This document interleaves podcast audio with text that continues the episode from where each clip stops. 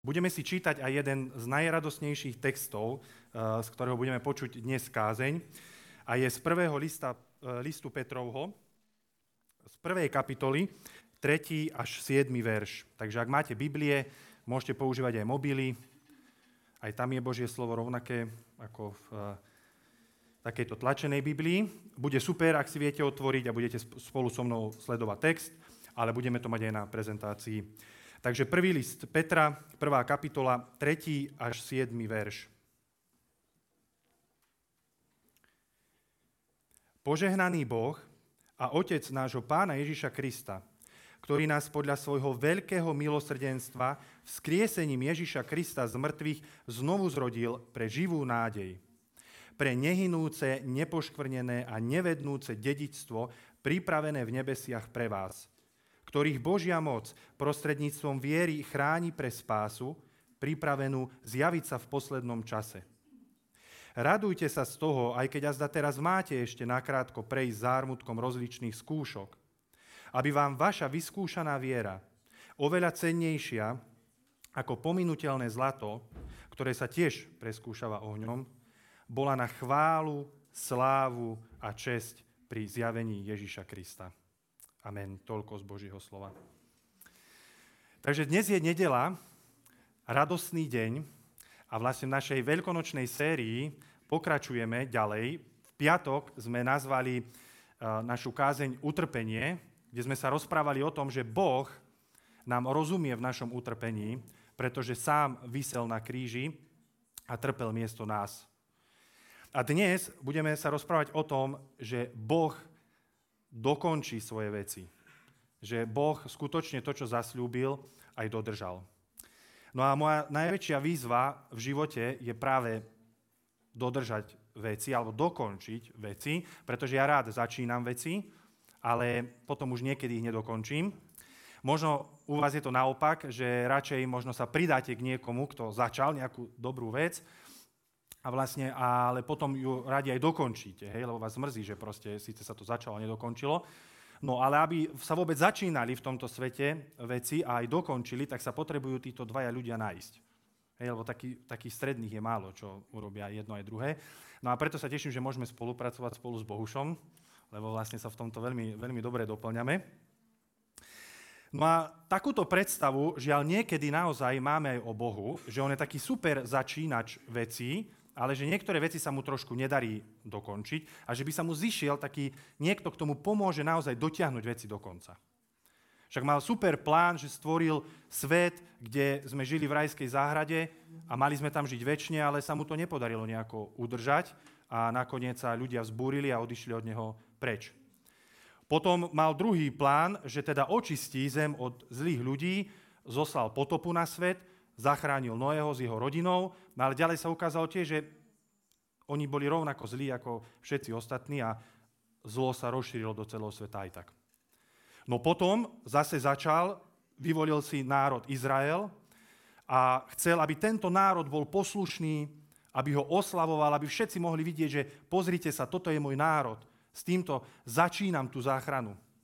No lenže vidíme v Biblii, že tento národ bol rovnako zlý ako ostatné národy a častokrát ešte horší.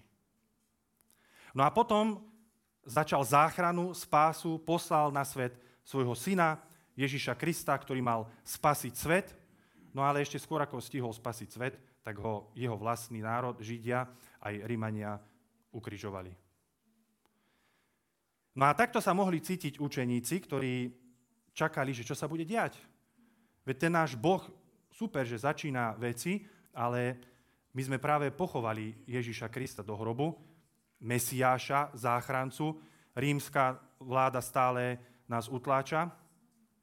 Až prišiel deň, dnes, nedela, kedy Boh všetkým ukázal, že On veci, ktoré začne, vždy aj dokončí. A dnes si pripomíname práve to, že Boh vzkriesil Ježiša z mŕtvych, tak ako to slúbil. A v tom je tá úžasná vec, že Boh nie je ako my ľudia, že veci začne, ale potom nedokončí, ale má dokonalý plán a vždy má všetko presne načasované. No a dnešný text nás o tom presvedčí, že Ježiš je vzkriesený, ale hlavne, ale čo to znamená pre nás dnes? A dnešný text budeme mať rozdelený na tri body. Začínajúca nádej, 3. 4. verš, pokračujúca moc, 5. verš a konečná sláva, 6. a 7. verš. Takže 3. a 4. verš. Požehnaný Boh a Otec nášho Pána Ježiša Krista, ktorý nás podľa svojho veľkého milosrdenstva vzkriesením Ježiša Krista z mŕtvych znovu zrodil pre živú nádej – pre nehynúce, nepoškvenené a nevednúce dedictvo pripravené v nebesiach pre nás. Boží syn Ježiš Kristus bol vzkriesený z mŕtvych. No ale raz som dostal takú otázku od jedného kamaráta, že prečo nestačilo, že Ježiš len zomrel za naše hriechy a bol pochovaný. Nestačilo to ako trest za naše hriechy? Prečo musel aj stať z mŕtvych? No predstavte si situáciu, že idete s kamarátom uh, práve z nejakej oslavy, dali ste si pivko a veziete ho domov autom a nevšimnete si, nepozorní ste a vlastne zrazíte niekoho na prechode. Ten kamarát okamžite vystúpi z auta, prebehne okolo, otvorí vaše dvere, vyhodí vás von a sadne si na vaše miesto. A čaká do príchodu policie. Príde policia, on povie, že to som bol ja a jeho zavrú do basy. No a teraz vy čakáte a nemáte pokoj, že či to naozaj teda vyšlo, pretože on stále je vo vezení. Trest ešte stále sa odpikáva. Až príde ten deň, keď vám zazvoní mobil a vy vidíte, že vám volá ten kamarát a oznámi vám, že prídi pre mňa ma čakať pred väznicu, pretože sudca uznal, že trest je odpikaný. A presne o tomto je vzkriesenie, kedy vidíme, že keby Ježiš ostal v hrobe ležať doteraz, tak si povieme, OK, opäť nejaký človek, ktorý sa robil Bohom, alebo to bol blázon a vlastne leží stále v hrobe. Nemali by sme nádej, že skutočne trest bol odpíkaný. Presne tak ako ten kamarát, ktorý čakal až na moment, kedy bude jeho kamarát prepustený. A ak bol Ježiš Kristus naozaj vzkriesený z mŕtvych, tak máme živú nádej v Boha, ktorý dokončí svoje plány s týmto svetom, ale aj so svojim ľudom a konkrétne s tebou aj so mnou. Toto je pre nás obrovská nádej. A Peter píše, že tak ako Boh vzkriesil Krista, tak znovu zrodil aj nás pre živú nádej. No ale čo to znamená, že znovu zrodil? To bežne vlastne v živote nepoužívame, lebo však sme sa raz narodili, prečo by sme sa mali znova. No ale to znamená, že dostávame novú identitu. Túto novú identitu ale sme nedostali preto, že sme potrebovali sa nejako vylepšiť, že kresťanstvo je o tom, že ja som bol aj celkom dobrý, ale že vlastne tým znovu zrodením, alebo to, že som sa stal kresťanom, som sa tak trošku vylepšil. Si to tak niekedy e, predstavujeme ako, že stará identita bol ako Tony Stark, Hej, a že vlastne potom sme sa stali, že Ironmani, že vlastne sme iba dostali nejaké vylepšenie a že takýmto spôsobom Pán Boh robí z kresťanov lepších ľudí. Ale bolo to presne naopak. Boli sme v situácii, kedy naša identita a ten starý človek bol tak pokazený, hriešný, sebecký a naše srdce bolo tak pokazené, že sme potrebovali sa úplne nanovo narodiť. Potrebovali sme získať úplne novú identitu, nové ja. A preto Peter píše, že Boh to urobil podľa svojho veľkého milosrdenstva, pretože milosrdenstvo sa prejavuje voči človeku, ktorý nemá žiadnu šancu si pomôcť sám. To je, keď preukážete niekomu, milosrdenstvo. To nie je, že on potrebuje len trošku nakopnúť alebo pozbudiť, ale potrebuje, je úplne na dne nevie si pomôcť, nevie sa vám nejako odvďačiť a vy mu preukážete milosrdenstvo. Preto to znovu zrodenie potrebujeme, lebo sami si nedokážeme pomôcť. No a čo sa teda vlastne deje pri tom znovu zrodení? No to, čo budeme dnes aj vidieť pri krste, keď sa bude Elia krstiť. A vlastne e, Apoštol Pavol v Rímanom to vysvetľuje takto, že krstom v 6. kapitole 4. verši Krstom sme teda spolu s ním boli pochovaní v smrti, aby sme tak, ako bol slávou Otca vzkriesený z mŕtvych Kristus, aj my kráčali v novote života.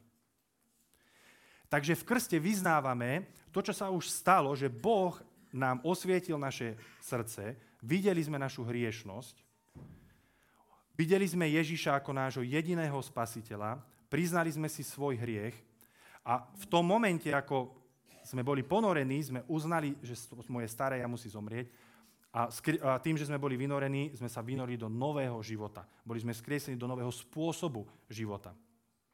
Ak ste boli pokrstení ako deti, tak vlastne toto si pripomínate, že sa stalo vo vašom živote.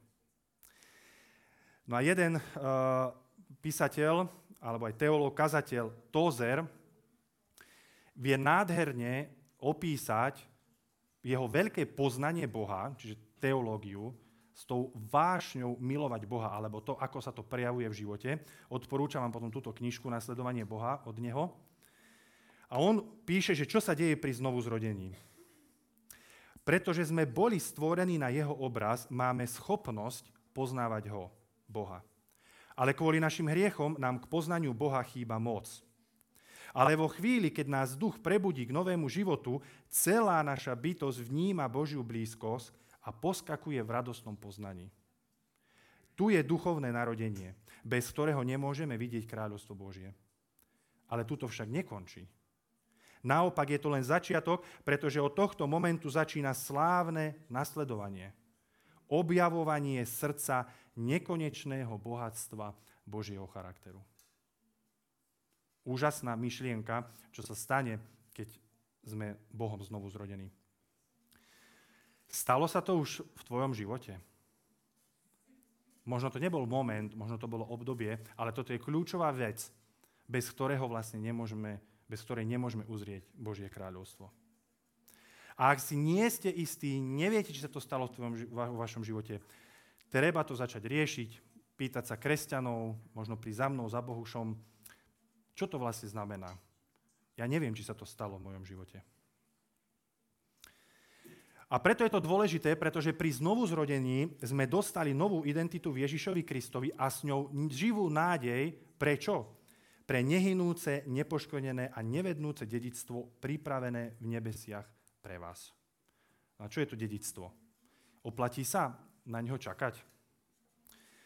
Toto dedictvo, ako, ako Apoštol Peter ďalej v 3. kapitole vysvetľuje, je, podľa jeho prisľúbenia očakávame nové nebo a novú zem, ktorých prebýva spravodlivosť. Čaká nás miesto, po ktorom všetci skutočne túžime. Nové nebo a nová zem, kde bude spravodlivosť. A ďalej v zjavení Jána na konci Biblie je tá najdôležitejšia vec, pre ktorú sa tešíme do Božieho kráľovstva. Pozri Boží stánok medzi ľuďmi. Boh bude s nimi prebývať a oni budú jeho ľudom. On sám, ich Boh, bude s nimi. Pre túto nádej, toto je to dedictvo, sme boli znovu zrodení. No ale slovo nádej uh, veľakrát u nás vyvoláva taký pocit neistoty. Hej, ako keď ja poviem, že mám nádej, že to dokončím. No, takže to je taký, že neviem, či sa to naozaj stane. Začneme mať pochybnosti a rozmýšľame, že čo ak náhodou prídem o to dedictvo. Dobre, verím, že Boží sľub, hej, Pán Boh to sľubuje, tak to asi naozaj dodrží. Tomu verím, aj že, je, že to je pre mňa pripravené v nebesiach. Ale čo ja? Čo ak ja sa vrátim k svojej starej identite? Čo ak nevytrvám na ceste viery? Čo ak nakoniec proste o toto všetko prídem, aj keď som bol znovu zrodený? No a o tom je druhý bod, veľmi kratučký, lebo je jasný. A Peter ďalej píše, že toto dedictvo je pre vás, ktorých Božia moc prostredníctvom viery chráni pre spásu, pripravenú zjaviť sa v poslednom čase. Presne tak, ako rodičom, keď sa narodí bábetko, tak všetku svoju energiu, respektíve matka väčšinou, re, všetku svoju energiu a moc venuje do toho, aby to dieťa udržalo pri, udržala pri živote. O čo skôr, keď Boh znovu zrodí niekoho a stane sa Božím dieťaťom, ťa udrží pri živote, duchovnom živote, lebo to znovu zrodenie je duchovné. Jedna z najťažších vecí, ktoré dieťa sa môže dozvedieť, je, že jeho rodičia ho opustili kvôli tomu, že sa o no nevládali starať. Ale toto nie je náš Boh, že si narobí deti a že potom sa nevládze o nich starať. To je ľudská predstava o Bohu. Boh, keď ťa raz znovu zrodí, tak ťa udržuje pri živote jeho mocou. A toto je pre nás obrovské pozbudenie, že Boh nie je ako človek. Dokončí veci a dokončí veci aj so svojimi deťmi, ktoré znovu zrodil. Tak ako Boh nenechal ležať v hrobe svojho milovaného syna, Ježiša Krista, ale ho skriesil z mŕtvych, tak ani nás nikoho nenechá duchovne ležať v hrobe, ale bude nás oživovať svojou mocou. Toto je pre nás obrovská nádej. No a preto svoju vieru, pretože čítame, že Boh to robí prostredníctvom viery. Peter píše, že ktorých Božia moc prostredníctvom viery chráni pre spásu. Preto je dôležité, že našu vieru neupriameme na seba, na to, aká je veľká moja viera, aká je silná moja viera, aký som ja úžasný, pretože takto budeme stále žiť v pochybnostiach. Našu vieru musíme upriamiť na Boha, ktorý je mocný a na Božie zasľúbenia, že On je ten, ktorý nás udrží pri živote. No ale ako viem, že moja viera je upriamená na Boha a nie na seba? Ako to viem? No a o tom je tretí bod, konečná sláva.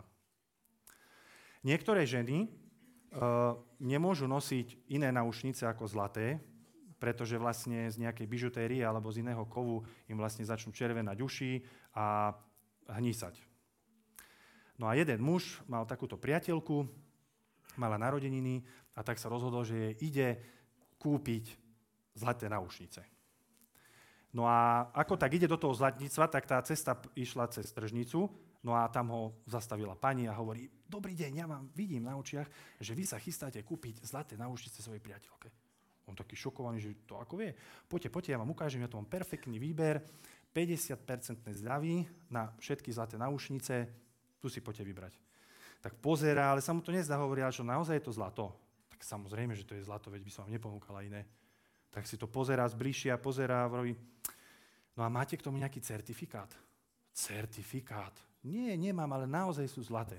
A tak si pomyslí, že a však naozaj vyzerajú ako zlaté, tá moja priateľka, však ona si to ani nevšimne. A ešte k tomu o polovicu lacnejšie ako zlatnice. Tak kúpi náušnice, prichystá obrovskú oslavu, pozve tam všetkých jej kamarátov, známych, rodinu. No a už prichádza ten moment, kedy odozdáva krabičku so zlatými náušnicami. Ona zlaté náušnice otvorí, veľmi sa teší, vyboskáva ho, ale vtedy tak položí otázku, si tak trošku neuvedomí, že všetci sú tam. No a sú naozaj zlaté? Lebo vieš, ja nemôžem iné nosiť. A on, samozrejme, že zlaté, čo si myslíš, že by som ti kúpil dať na tržnici, nie? One náušnice, alebo čo? No a, a ona, že veď v poriadku, len, vieš, ja som si robila stíšenie dneska ráno z prvého lista Petra, tam sa pýtalo, písalo, že to zlato, že vlastne sa preskúšava ohňom, vieš. Tak nemáš nejaký certifikát k tomu? No, že certifikát, no tak nemám certifikát. A ona, no a však to nevadí, kde si to kupovala? Však tam normálne zavoláš a nie, tak ti dodatočne dajú certifikát a asi, asi si ti to zabudli dať iba, alebo čo. No, nastala obrovská hamba, skoro sa tam predpadol podzem a zo Slavy radšej ušiel preč. No a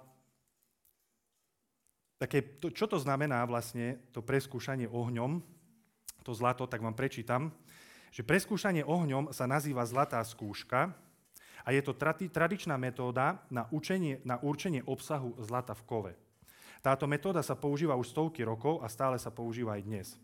Pri zlatej skúške sa zlato alebo zlatá zliatina najprv rozpustí v kyseline, zvyčajne v zmesi kyseliny dusičnej a chlorovodíkovej, čo vytvorí roztokovú. A tento roztok sa potom aplikuje na nejaký špeciálny kameň, ktorý sa nazýva testovací kameň a následne sa vystaví veľmi vysokým teplotám ohňa. No a pri vystavení ohňu sa kov v roztoku rozpadne a uvoľnia sa výpary, ktoré sa odrážajú v nejakých charakteristických farbách plameňa.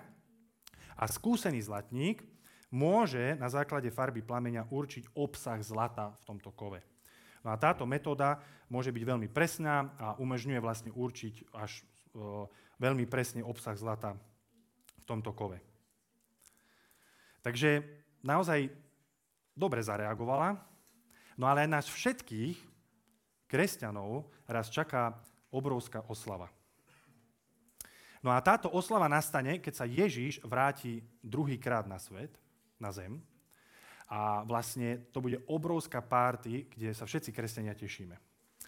No a vstupenka na túto oslavu nebudú naše skutky, nebude to, že ako sa my správame, že teraz tam prinesieme vlastne to, čo sme urobili, ale naša vstupenka bude viera. No a pred vchodom uh, bude na oslavu stať taký skúsený zlatník a už tam prídeme, budeme mať takú krabičku, a on vlastne, hej, bude pozerať, že čo mu sme mu priniesli, tak uh, mu tam otvorím tú krabičku no a tam bude také malé uh, horčičné zrniečko zlata. Tak si pomyslím, že, aj, aj, aj, že keby som mal tak väčšiu vieru, že toto mi asi neprejde. A on sa tak na mňa pozrie a povie, ak by ste mali vieru ako toto horčičné zrnko a poviete tomu stromu, ktorý tam je, aby sa vysadil s koreňou von a presadil sa do mora, tak vás posluchne. A viete, koho sú to slova? Ježiša Krista. A vtedy vám udeli certifikát, že vaša viera je pravá, pretože prešla skúškami v živote a ostala čistá. Takže nejde ani o to, že aká veľká je vaša viera, ale či obstojí v životných skúškach. No a prirodzene nám vystáva otázka, no ale ako viem, že či obstojí? Čo mám robiť, aby naozaj, keď budem stáť pred Kristom, som skutočne bol pozvaný na oslavu, kde môžem prísť k svetému Bohu. No a Peter hovorí, radujte sa z toho, aj keď azda teraz máte ešte nakrátko prejsť zármutkom rozličných skúšok. Aby vám vaša vyskúšaná viera oveľa cennejšia ako pominutelné zlato, ktoré sa tiež preskúšava ohňom, bola na chválu, slávu a česť pri zjavení Ježiša Krista. Pozrite sa spätne na, na svoj život a na skúšky, ktorými ste prešli. Ak tie skúšky spôsobili to, že vaša viera zanikla a neveríte v Boha, tak sa ukázala ako falošná viera. Ale ešte stále je nádej, aby ste prosili Boha, aby vám vrátil túto nádej, aby vás znovu zrodil pre túto živú nádej, pre nevednúce, nehynúce dedičstvo, ktoré máme pripravené v nebesiach. Ešte stále je tu možnosť prosiť o odpustenie, aby vám viera bola vrátená. No ale ak ste prešli týmito skúškami a veríte v Ježiša Krista ďalej, tak môžete oslavovať a môžete si byť istí, že akákoľvek ďalšia skúška bude chránená mocou, aby vás preskúšavala očisťovala, aby ste nakoniec mohli povedať, že tá viera je na chválu, slávu a česť pri zjavení Ježiša Krista. Takže toto je tá úžasná správa, tá oslava, že tým, že Kristus stal z mŕtvych a Boh ho skriesil z mŕtvych, tak máme nádej, ktorá síce bude skúšaná ako zlato aj ďalej, ale preto, aby nakoniec sme mohli otvoriť tú krabičku, kde bude horčičné zrnko tej viery, ale bude tá viera očistená a trvalá. A preto môžeme spolu oslavovať, pretože ešte aj keď máme prejsť zármutkom rozličných skúšok, a možno to nebude ľahké a chceme si spolu ako kresťania v tom pomáhať, tak si pozriem, sa pozrieme na vzkrieseného Krista. Boh dokončí svoj sľub Ježiš príde aj druhýkrát, tak ako slúbil, a dokončí aj našu vieru, pretože to je jeho moc, ktorá to robí. Takže už teraz sa pripravujme na to, že ak budú prichádzať skúšky do našich životov, prosme Boha o moc a Peter hovorí nepochopiteľnú vec, že radujte sa, že prišli skúšky. Ako keď sa zlato prepaľuje a ukazuje sa, že je pravé. Ten chlap, ten muž, viete, ako by sa radoval, keby skutočne tie jeho náušnice prešli skúškou. Preto je to radosť, keď sa naša viera prepaľuje. Takže tešíme sa na to, že naša viera bude cennejšia ako zlato a bude na chválu a slávu a česť pri zjavení Ježíša Krista. Takže o tom je dnes uh, toto vzkriesenie, radosť a moc Božia. Toto to pre nás znamená dnes, že Ježíš Kristus bol skriesený pred 2000 rokmi. Amen. Pane, ďakujeme Ti, že dokončíš veci.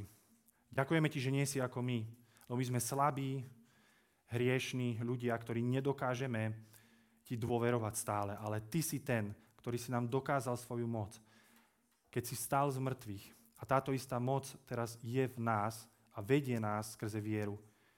Pane, chceme Ti ďakovať aj za skúšky, ktoré máme v našom živote, pretože ty si ich používaš na to, aby sa prepaľovala naša viera. Aby potom, keď prídeš, nám to bolo na chválu a slávu, keď budeme s tebou oslavovať. Tak ti za toto ďakujeme a prosím ťa, aby keď niekto z nás pochybuje alebo zápasí, tak aby si sa ho dnes dotkol a ty si vykonal to znovu zrodenie. Amen.